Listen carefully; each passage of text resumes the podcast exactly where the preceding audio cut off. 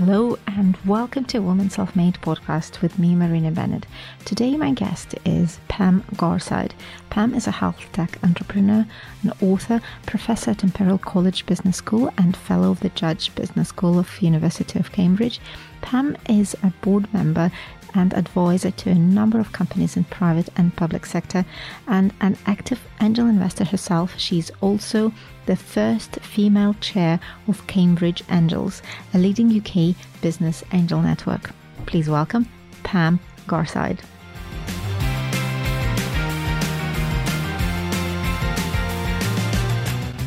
Pam, good morning. Good morning. So lovely to have you on the show. How are you today? Yeah, I'm fine. I've had a very early breakfast meeting, but other than that, I'm fine. Thank you. So, um, where shall we start? How about your very early years? Could you tell a little bit about your upbringing experience, something that had a big impact on becoming Pam Garside? Well, I grew up in, in Yorkshire and my dad was um, former RAF pilot, quite a clever engineer. And my mum, as in you know, I'm extremely old in the fifties, sixties, was um, was a housewife, although very bright, not educated. And my brother and I were first generation graduates, effectively. Um, and I went. My mother, I guess, was an influence because she, I think, rued the fact that she hadn't had an education and thought education was terribly important. And the school I went to was very important. I think it was an academic girls' school. I mean, if you weren't academic, it was not great. But um, if you were, it was like you can do anything you want. And I was there from aged eight till 18. Um, and, you know, that's what we were taught and led to believe. So uh, I think those things had an influence on me. Yeah. And when did you decide that you want to be involved with technology and oh, technology gosh. in health? Well, um, I I did a science degree at university, and then I went on a graduate training program. And like many people, I just I went on one that was I didn't realise it was quite difficult to get on. Got on it in the NHS. It was a graduate management training scheme. Um, and I remember my mother had said, "Oh, that's a good job working in you know hospital management, etc." I'd never wanted to do medicine because I'm squeamish. So I went on that and became a manager in the health system. And then, long story, went to the US to graduate school, worked in the American system. But I had always been interested in, I guess, with a scientific background and technology. And as it's developed over the years, the last 30, 20, 30 years in health, it became, um, I mean, it's clear it's so important in the health industry. So I guess I've always been interested in it. It's just recently, in the last 10, 12 years, I've started to invest in technology and hang around more with tech people. And um, you have been exposed to uh, you yourself were an entrepreneur and uh, you were an investor. You also were part of academia. Do you have a preference of what do you prefer, and also where is it easier or more difficult to become successful? Oh, there's lots of questions there. Um, well, I, I'm not a proper academic. I think I'd go mad. I, I nearly did a PhD. I'm so glad I didn't. I wouldn't have been very good at research. Um, being an extrovert, you know, staring down a microscope wouldn't have been good for me. Uh, I wouldn't have been good for it. Um, but I really, really like teaching um, on the in the business school at Cambridge. You know, it's young people on the MBA uh, mostly that I interact with. So I enjoy that part time because I bring the real world in. But I wouldn't have been a good academic. Um, and I got a bit frustrated with the public sector, although I'm a huge believer in the NHS. And I suppose um, I, I like the fact that I span the public and private sector. I make money in the private sector, but I kind of give a lot of time to the National Health Service now, um, helping with innovation and the various tech accelerators that there are. So uh, I guess I, I mean, I mean, I haven't built a company. I, I'm vaguely entrepreneurial, and I like that, and I like taking risks, and I like having control of what I do. I'm a bit of a control freak, which is not necessarily a good thing. So I like the entrepreneurial bit. And uh, your second question was about success. So you prefer entrepreneurial. Uh, what, what do you think is easier to become successful Oh, academic right. or successful entrepreneur or um, successful in public life? It's difficult. I don't think you can say one's easier than the other because all of them are tough. You, in academia, you need that constant being ahead of the game on your research, on your research status, and it's very competitive to go up the ladder. Um, public life, all sorts of political skills needed. Uh, an entrepreneur, it, um, yeah, it's a bit more risk taking and responding to sudden changes. I think I don't think you can be. It's easy to say it's it's easier to be successful than in one sector. They all take different types of skills and uh, tenacity. I think. So your favorite um, area is entrepreneurship, and you now work with young entrepreneurs. Probably Yeah. you, you work with um, in the MBA environment lots of wannabe entrepreneurs. Um, so I have a question. In your opinion, can anybody be entrepreneur? Because it's uh, it's quite tr- uh, trendy and fashionable recently. Yeah. Oh, I will start my own business. Uh, oh, I will. Uh, Yeah. Can do you think anybody can do that, No, or is it certain type of people? I don't think anybody can. Um, in my world, there's quite a lot of uh, doctors who found companies, and uh, some of them are good at it. Um, I, I think um, I have to say I spend most of my time with doctors. I'm married to one. I'm about to be rude. I think that doctors think they can do everything. They're very smart people. They've been top of school. They might have been top of medical school. You know, I can do this stuff. Um, and it's uh, that's just one example from my world. And I think some people can't bear the risk, and, and, and it's nothing against them. They like the comfort of a corporate environment or a public sector environment that is a lot more stable. And most entrepreneurs, um, well, you could say most entrepreneurs fail with the failure rate that it is in terms of startups. So I think I think you have to have. If you were to ask me what an entrepreneur needs, you need passion, absolute passion for what you're doing. And you need a huge amount of resilience and you need to work tremendously hard. Now, not that you don't need to work hard in academia and public life, because you do. That's a common factor. But um, if I look at the entrepreneurs I know that are successful, it's it's that combination. And also, a lot of them are young and they've never managed people. And in some people, that's a leadership trait that they just seem to get intuitively, and others don't. Um, so I think leading teams in a scale up is very different from when you start two or three people around the kitchen or table or in the garage. So that's another thing. Yeah. And in your experience and your view, what are the main reasons that startups fail? So is it the leadership qualities or uh, that they were not fit to be entrepreneur or is it more the actual business that's not viable? It's probably a bit of a combination, probably more that the business isn't viable.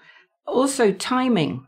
Timing's key. Sometimes you get everything in a line stacked up in your favor, like the founder's good, the founding team's good, the product and the what's jargony, the product market fit. You know, does your product or service fit the market right now in the next five years? But the timing can be wrong. And at the moment, the influence on the timing being wrong is it's difficult to fundraise. And if you run out of money at the wrong time, it can be very difficult. The other thing I'd say is apparently 7% of, of uh, entrepreneurs are, are slightly crazy. I would say Elon Musk, hugely talented. I would say Jeff Bezos, Mark Zuckerberg, Richard Branson. They are hugely successful, but on the edge of, you know, doing crazy stuff. And sometimes that works and sometimes it doesn't. And there's a lot of ego involved as well. Mm-hmm. Um, and I think entrepreneurs have to deal with their egos quite a lot. but they have to passionately believe in what they do. You know, it, it's going to get them uh, where they want to be. Yeah. You are uh, not just teaching uh, entrepreneurs, uh, wannabe entrepreneurs, you uh, work with them as an investor. Yeah. um, in your uh, in your capacity as angel investor, what are your key criteria when you decide to back a startup or not? Yeah. Uh, well, what what it, do you look for? It, just as a precursor, I I've always mentored a lot of young people throughout my life. I don't know. People say, "How do you find your mentees?" And I go, "Oh, you know, it, they find they, me. They find you. Yeah. uh, they find you, which is great." So I've always mentored a lot of people, and that's sort of how I got into angel investing. I'd say I said to a couple of people early on, "Oh, um, I didn't know what I was doing. Oh, uh, could I put some money in that, a small amount?" Um, so that's how I got into it, um, and the the prime um, uh, deciding factor is the founder. And I thought before I joined Cambridge Angels, which I now chair, which is quite funny uh, because I'm a woman, um, I thought oh, that's just me because I'm a sort of intuitive woman type. And I find out that just about every successful angel investor says the same. It's the founder and the founding team. If you have any doubts at all about the founder, you pull away. The second thing, very close behind, is the idea they have. So, is it a really good idea? And for for me, is it protectable? Like, is this something? Do they have IP? You know, intellectual property protection. Do they have some sort of a moat around them that stops other people doing what they're doing? And in health, there's quite a lot of companies where I believe somebody else could come along tomorrow and do it. So that's another thing that I think is very important. And with the founder, you do look for that thing I mentioned about uh, leadership skills. Can they? Do you think it's a, it's a guess? It's guesswork because I do very early stage investing, pre-seed and seed, mm-hmm. and there's no track record of these people. You have to make an estimate of. Do you think they would be able to um, get a team together and lead it? So that's another big one. Thank you. Do you have any regrets uh, that you did not invest oh, in yes. an idea, but then you oh, I should have? And and there's, there, we all do. There's two sorts. There's darn it, I should have invested in those companies. There's uh-huh. two I'm thinking of. I'll not tell you. Two I'm thinking of right now, and one of them because I didn't click with the founder. Um, and then the other ones are the things you did invest in that you wish you. You wish you hadn't. I don't have too many of those, but yes, absolutely, because you when you become um, more uh, more experienced or well known, let's say as an angel investor, you get lots of decks sent to you constantly. I get at least one a day, maybe one and a half at the moment statistically, and you see a lot. Um, and inevitably, some of those become successful, and you think, "Oh, damn, I missed that one." So definitely, yeah. um, do you uh, you see lot uh, you see lots of ideas uh, for businesses and startups? Do you think uh, we have too many of uh, certain businesses areas that are being covered, and uh, and there is a lack of, and maybe you can give some some advice of the areas which are less tapped into and less explored, and has still a lot of potential. Or yeah. you, you open you open a proposal oh no not another one of those. yeah well the the not another one of those category at the moment.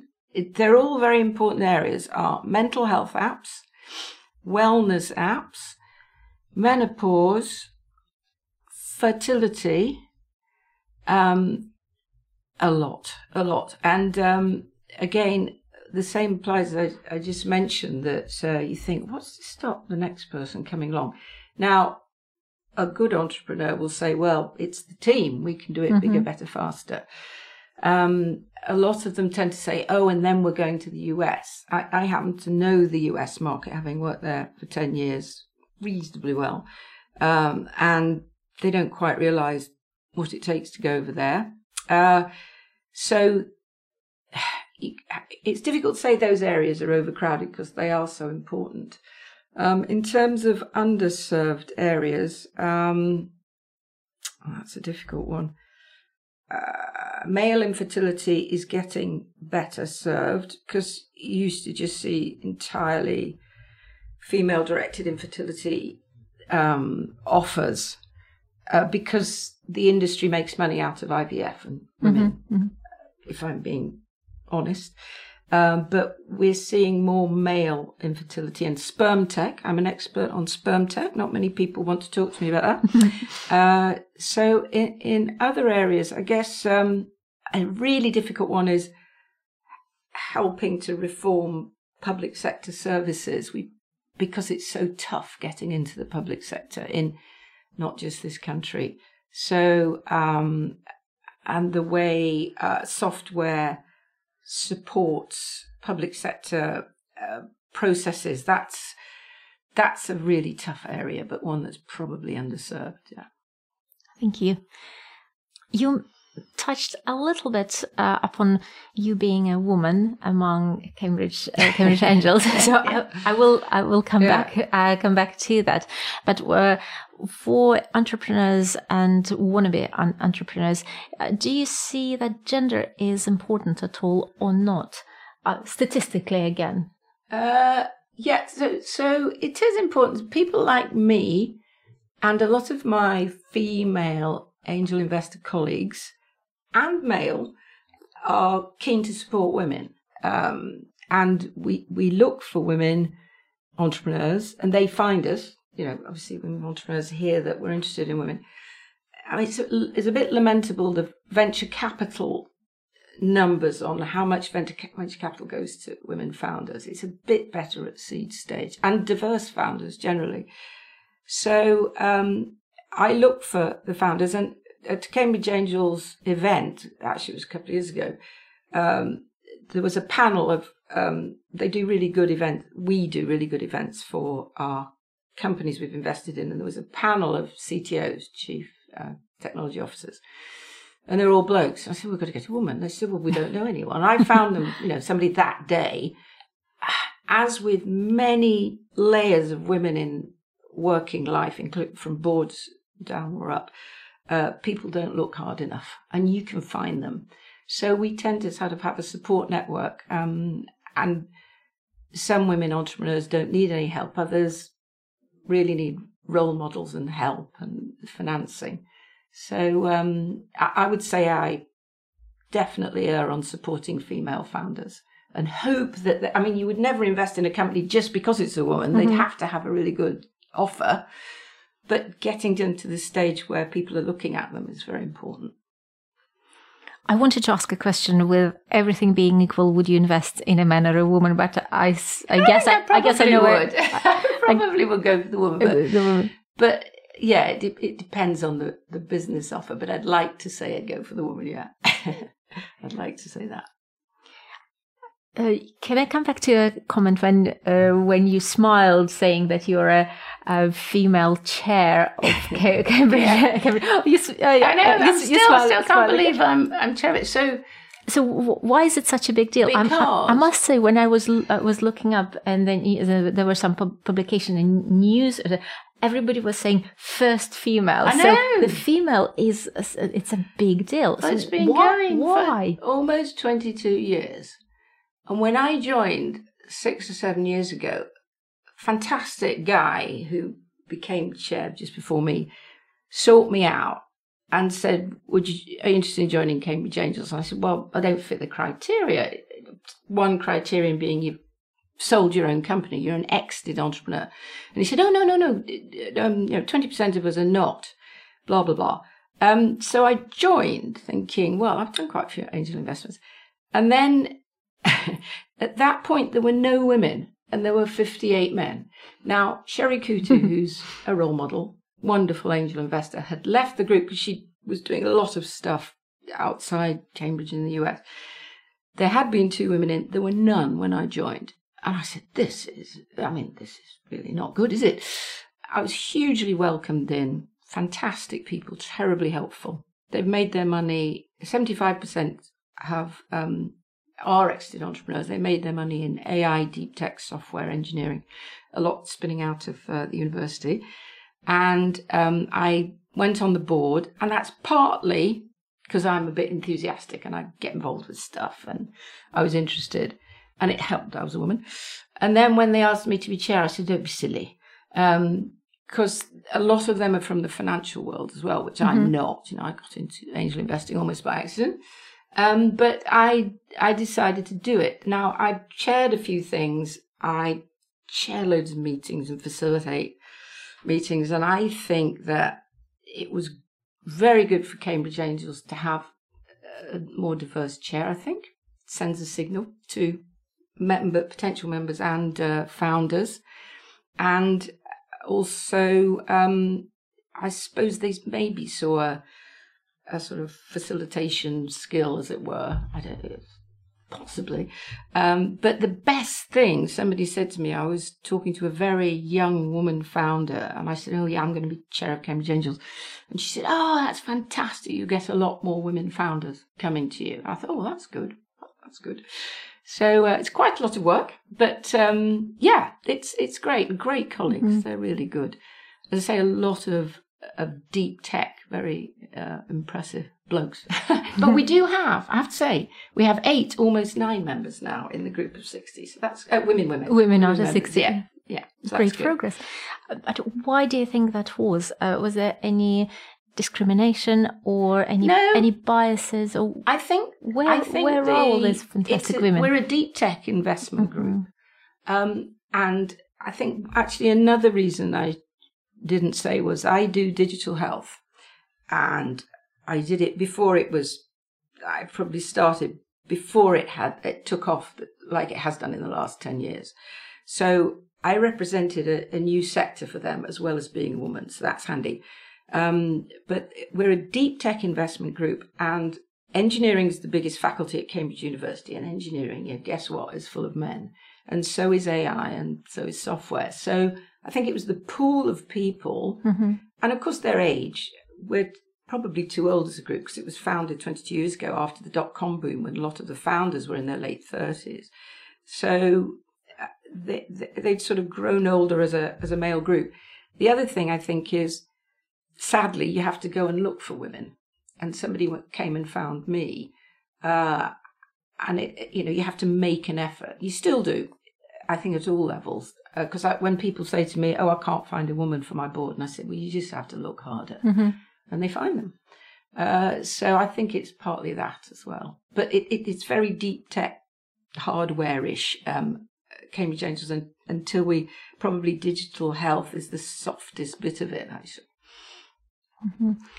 Um, did you have role models that that help you, mentors that help you along along the way? How important is it? Oh yes, I think it's I think it's really important to have mentors. Um, um, I did, and my uh, first proper boss in London, who ran St Thomas's Hospital, sadly died a couple of years ago. John Winowen was a great mentor to me and they make you think about things differently. And, and he helped me uh, go to graduate school in the US.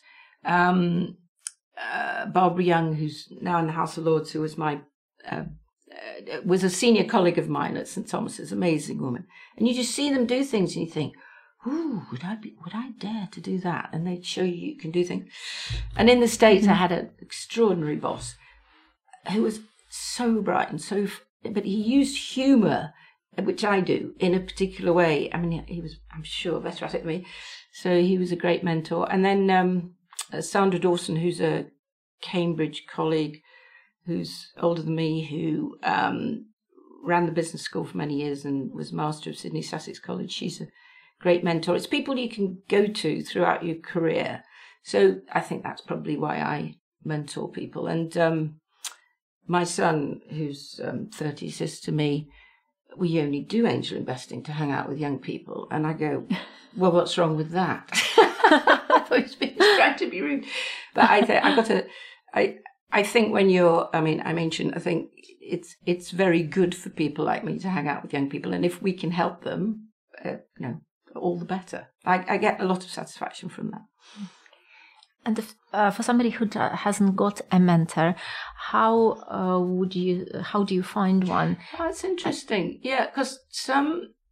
I tell you that it's interesting. Is it's easy to mentor hugely talented, educated, ambitious young people, and they'll find you. They'll come and go. Oh, so and so said you're really helpful. Will you have a chat? And I usually say yes.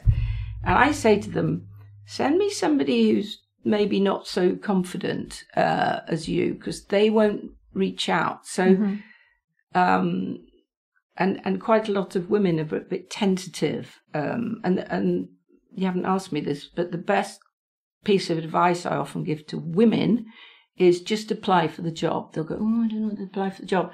And I say, apply for it. you know, the blokes will just be applying Mm-hmm. without thinking. You don't have to meet every criteria. Apply for the job. The worst that can happen is you don't get it, but you get inter- interview experience. So I think um, it, it's easy to mentor the glitterati, and I have a load of those. But I, I, I often say, is there anybody who's slightly tentative? And you ask me how you find mentors. Often, if you go to a senior person and say, "Would you mentor me?" they'll they'll say yes. Some have too many. Some people don't have any, which I think is wrong. Uh, but you can just ask people and say, "Would you?" And, and they'll act surprised and go, "Oh, well, why would you want me to mentor you?" But just ask the question. They can always say no. Mm. Thank you. And um, can I ask ab- about advice on how to become a little bit more confident? Uh, say the um, men would just be there applying, even if they are not qualified. uh, Whatever we, women always try to tick every single box. uh, Yeah. So it's um, it comes uh, in what, whatever um, industries uh, areas it comes across all the time. So Yeah. women are lacking that confidence. So how can uh, particularly young women, young girls, um, how can they feel less inferior when competing Yeah, competing it's against really interesting because I watched my own daughter, who's very talented. I say I'm biased. Go through this of these blokes who get, you know, they're just getting these jobs when, you know, women, uh, her and her pals were thinking, oh, should I apply for that? So I think, gosh, you know, and you, you see it in your own family. I think it starts. I think it starts quite young. You have to bring up girls, despite all of us doing it, they, they still look like they still think they have to tick every box because girls tend to be perfectionists. You know, Mhm. academically they tend to be perfectionists. They tend not to wing it as much as men, and there may be a gene. But I think um, looking for help, asking for advice, um, I think giving young women all the way up from school the confidence, um, advising young women to go into maths and STEM subjects. Um, I know when I meet friends, kids who are uh, teenagers, actually, I often say now, do maths. You know, medicine, it's very high status, but do maths, all the things you can do with it, um, at, which enters you into a potentially previously male world. Um, so uh, many things. I think we just all have to support these young women going through and say, "You can do it." You know, don't let them get. You can do it. And then just going for it. Going for it, yeah. And bosses need to help as well, yeah, by recruiting the right people. Thank you. We mentioned quite a number of times success, success, success. What does success mean to you? Um, when people say, assume you're successful, I suppose I am really, but I always think of people that you think are more successful. Maybe that's a female thing. No, I think it's a male thing too. You know, yeah, that imposter syndrome. Ooh, people think I'm successful, I suppose I am. To me, I think it's, uh, I think it's sort of self belief that you've managed to do something. Um, I think in in in America, people are much more honest about money, and I think financial success helps. It, it- it's not the be all and end all, but that that's part of it. Um, success, you know, how your peers view you, how you view yourself, um, but also, you know, there's other aspects of life. Um, being successful in your work life. Um, I mean, there are other parts of your life that I think, you know, contribute or, or a part of success. So, are you successful? I suppose I am. Yeah, I suppose so. Yes, I suppose I am. Although you see, you can see the hear the hesitancy in my voice. Yeah, I suppose I am.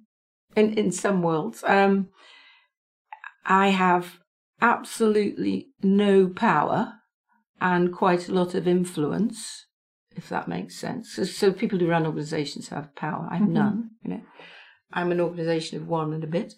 um, but I sort of suppose quietly influential. But yeah, I suppose so. The things I've been involved in have been quite successful. I'm quite good at choosing colleagues, I suppose. Yeah, I suppose so. Yeah. Is money a necessary part of success? Uh, I don't think it always is. Um, Uh, no, because if you look at people in public life who've dedicated their, themselves to public life, they don't earn a lot of money, and then they go and help in the charitable charitable sector. Um, so no, I don't think it is really. But as an individual, it depends, I suppose, on your formative background. Some some people would say financial success is an essential part of it. To me, it is. It is part of it. I have to be honest, but I don't think it's an essential part. No.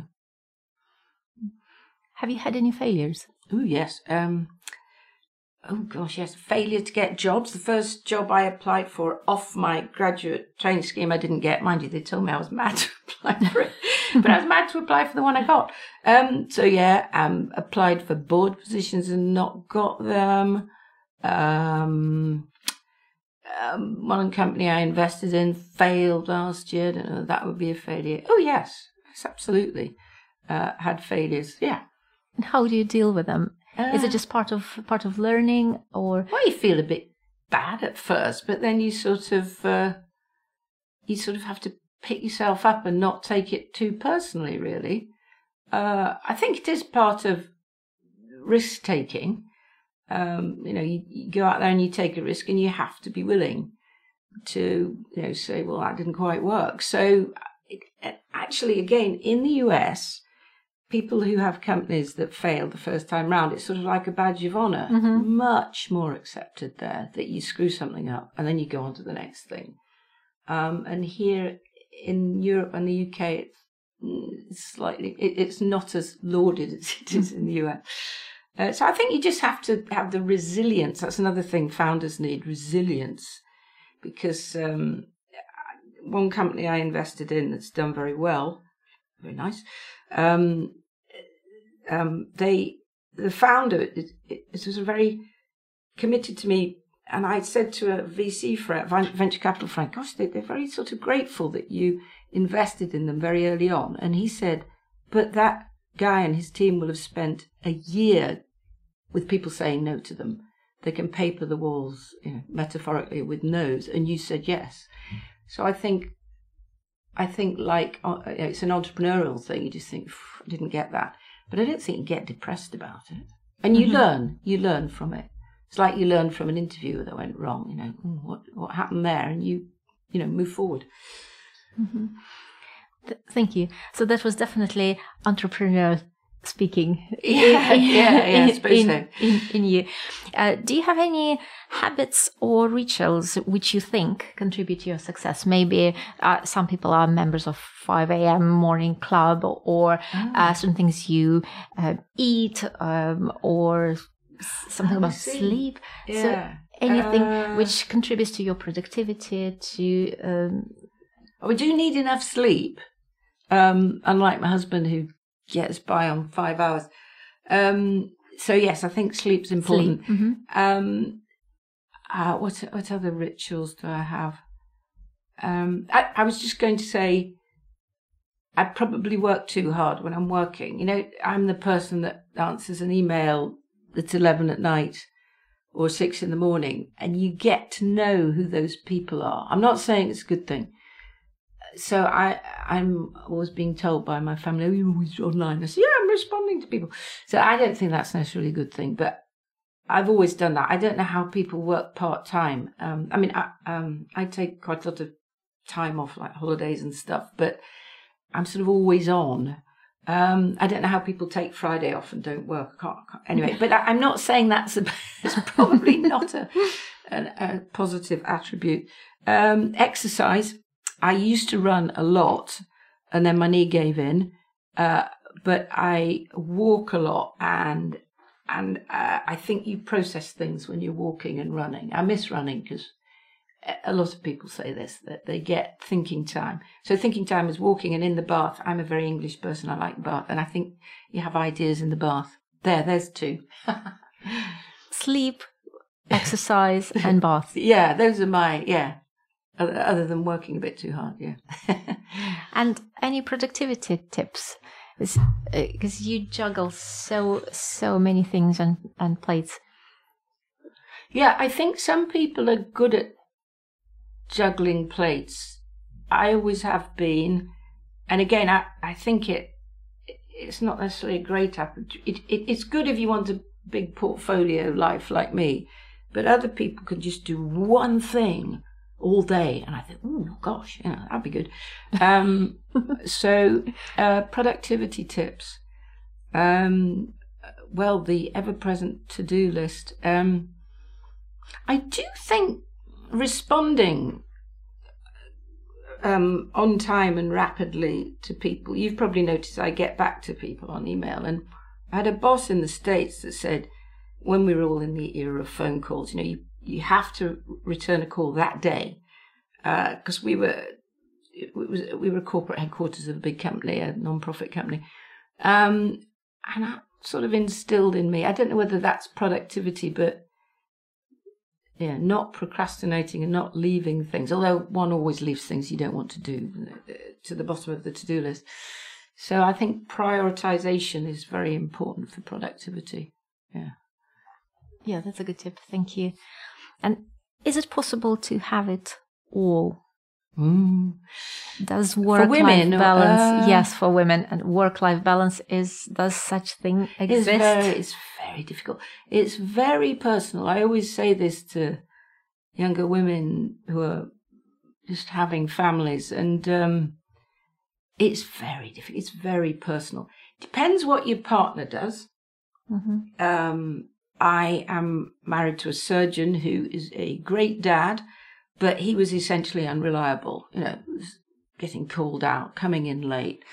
Uh, so I, we had to organise our lives. And I say to young women, because childcare is a big issue in this country, and I say, whatever money you have, spend the most you can on childcare because having mm-hmm. really good childcare gives you that base that you know you can perform. Now, not everyone can have a nanny, very few people can, it's terribly expensive.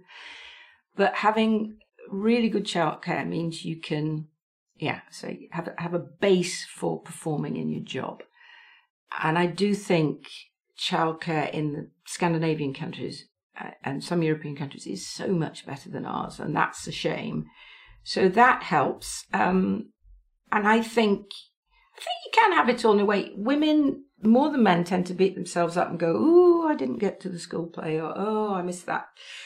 bit of work because of families and you're constantly living with guilt and you just have to get rid of that and get used to it.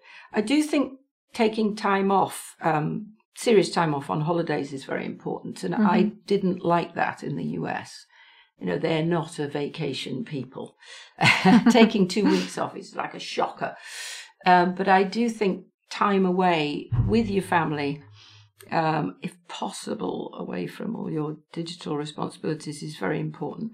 But in answer to your question, I think I think you can have it all. Depend, you know, depends how you define it. But it's it's a very personal thing. Mm-hmm. Some people have two nannies, and I used to think, oh, that's terrible, but it isn't terrible. It's how you manage your life. You know?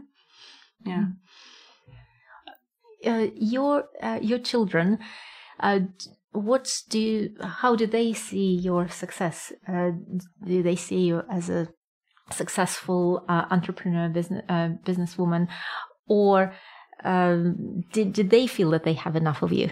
Well, it, it's great actually. They they do. They they think. Um, they think I'm successful. This is great, and they um, are. I think they're proud as well. They wouldn't say that, but I think they are. But growing up, um, they didn't know anything else. Mm-hmm. You know, we always worked, both of us. We had nannies, um, and they that's what they knew. You know that at the school gate, I wasn't always there. Um, my husband and I weren't always there, but you know that that's what they know, and you love them, and they grow up. But no, they they are um, they're they're pretty impressed. I think that that both their parents, um, you know, have been quote successful, uh, and they yeah they're quite cool about it. I, have never had any resentment. I mean, I, I get teased sometimes because I missed a pivotal school play once when my son was about four. He's the same one, of course, that said I want to hang out with young people. I get teased about that, but no, it's it, I think it's great when the kids are kind of proud of you. It's good. Then they say, "Oh yeah, good story here." I went back to my old school to give a the prizes. And I said, "Oh, I've been asked back to my old school." And my my son said he was about sixteen. He said, uh, "What did they run out of successful people?" Classic. I mean, you need the children to bring you down to earth, do you? I love his sense of humor. It's very funny. Thank you.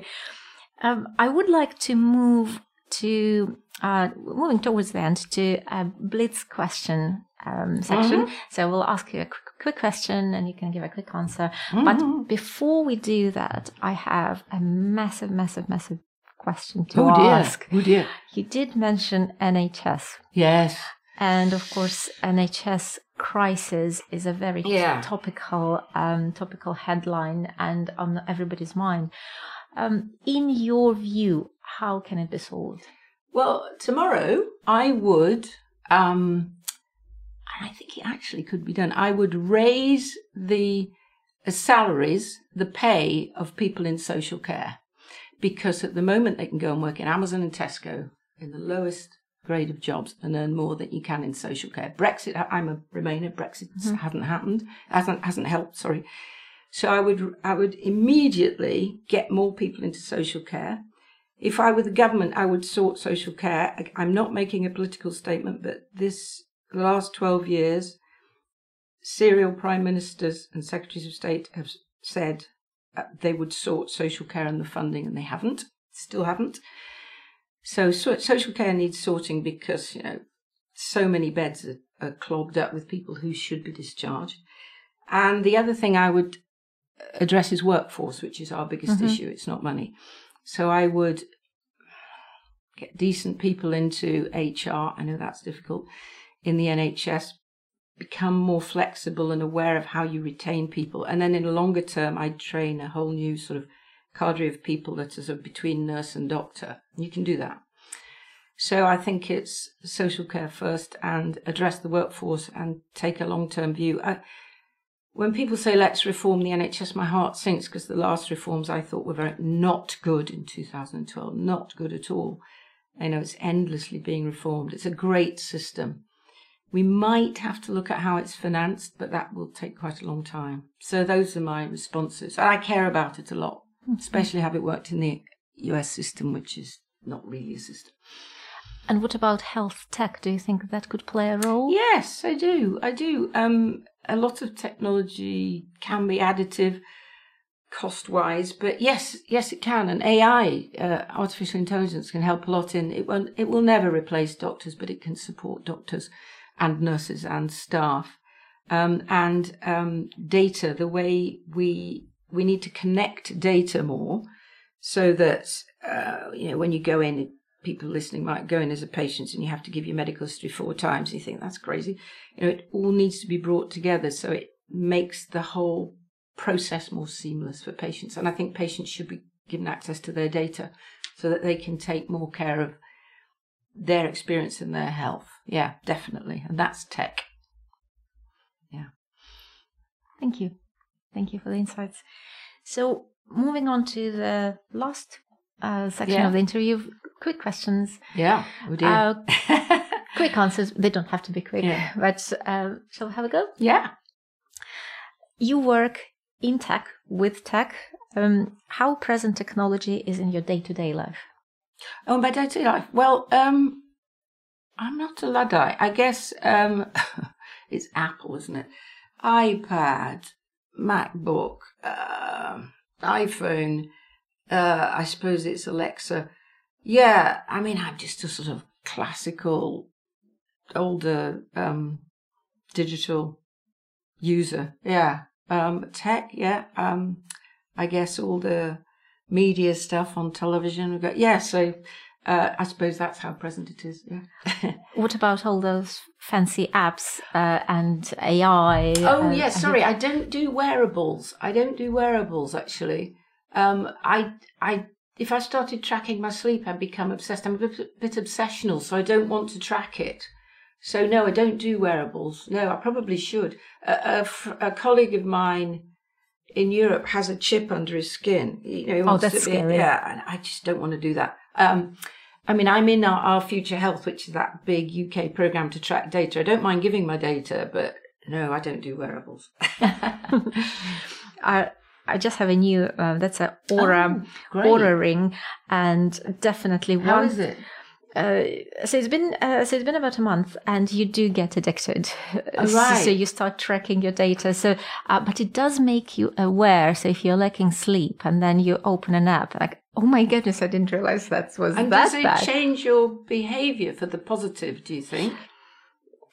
I definitely became more aware of Yeah. what uh, what time I'm going to bed, what time I get up, Oh, and got conscious. And it does give you. It's uh, pretty pretty smart. It gives you rem- uh, reminders you didn't get enough sleep, and also uh, they, they say they learn a lot. So they uh, they they have about sixty days learning about your heart rate, your right. temperature. Then it benchmarks it with the uh, with the data pools, and right. then Oh, maybe I should. and then it i think it will start giving you hints tips Yeah. uh, when you're running low um, low on energy or uh, Oh, you okay. pro- prone to diseases So, Maybe yeah. I should try it. so that's that's that's fun Doesn't That's do fun. blood pressure yet, right? no Yeah, not okay. Not blood not blood pressure Okay. Yeah. Cool. It, so that wasn't that wasn't a quick an- that's a quick answer um, what is the best compliment you have ever gotten Actually, um, a judge that I was chairing a conference or sort of mini conference, and she said, "You make it all look easy," and I thought that's a real compliment because it wasn't easy, and she spotted how tough it was, and I think I think that's a, and a couple of people have said that. Oh, you make make it look easy, so I think that's a good compliment. Yeah, I agree what is the one thing you would like to be remembered by I think that I helped young people. I like that. Yeah. Yeah. It's a great one. If you could have a dinner with anyone in the world, who would that be? A film director, probably Francis Ford Coppola. If there was an industry, I would like to. I'd like to be in a film producer. I'm probably be terrible at it, but I love movies, and I love his movies. So I wouldn't mind having dinner with somebody completely outside my world. Yeah. I wanted to ask who would you could have been if you were not doing what you are doing? Would it be a film director? Oh yes, I'd, yeah. no, a producer. Because I'd, like to pull everything together. Uh, I don't think I'd be a director, but yeah. Again, I've no idea what um, whether I'd be any good. But yeah, I'd like to be a film producer. do, you, do you think that could be your next challenge? Uh, no, no, I'm too old. Uh, I'm too old. But There's no. no such thing. No. I have role models who are working in their eighties. No, I don't think that's my next challenge. No.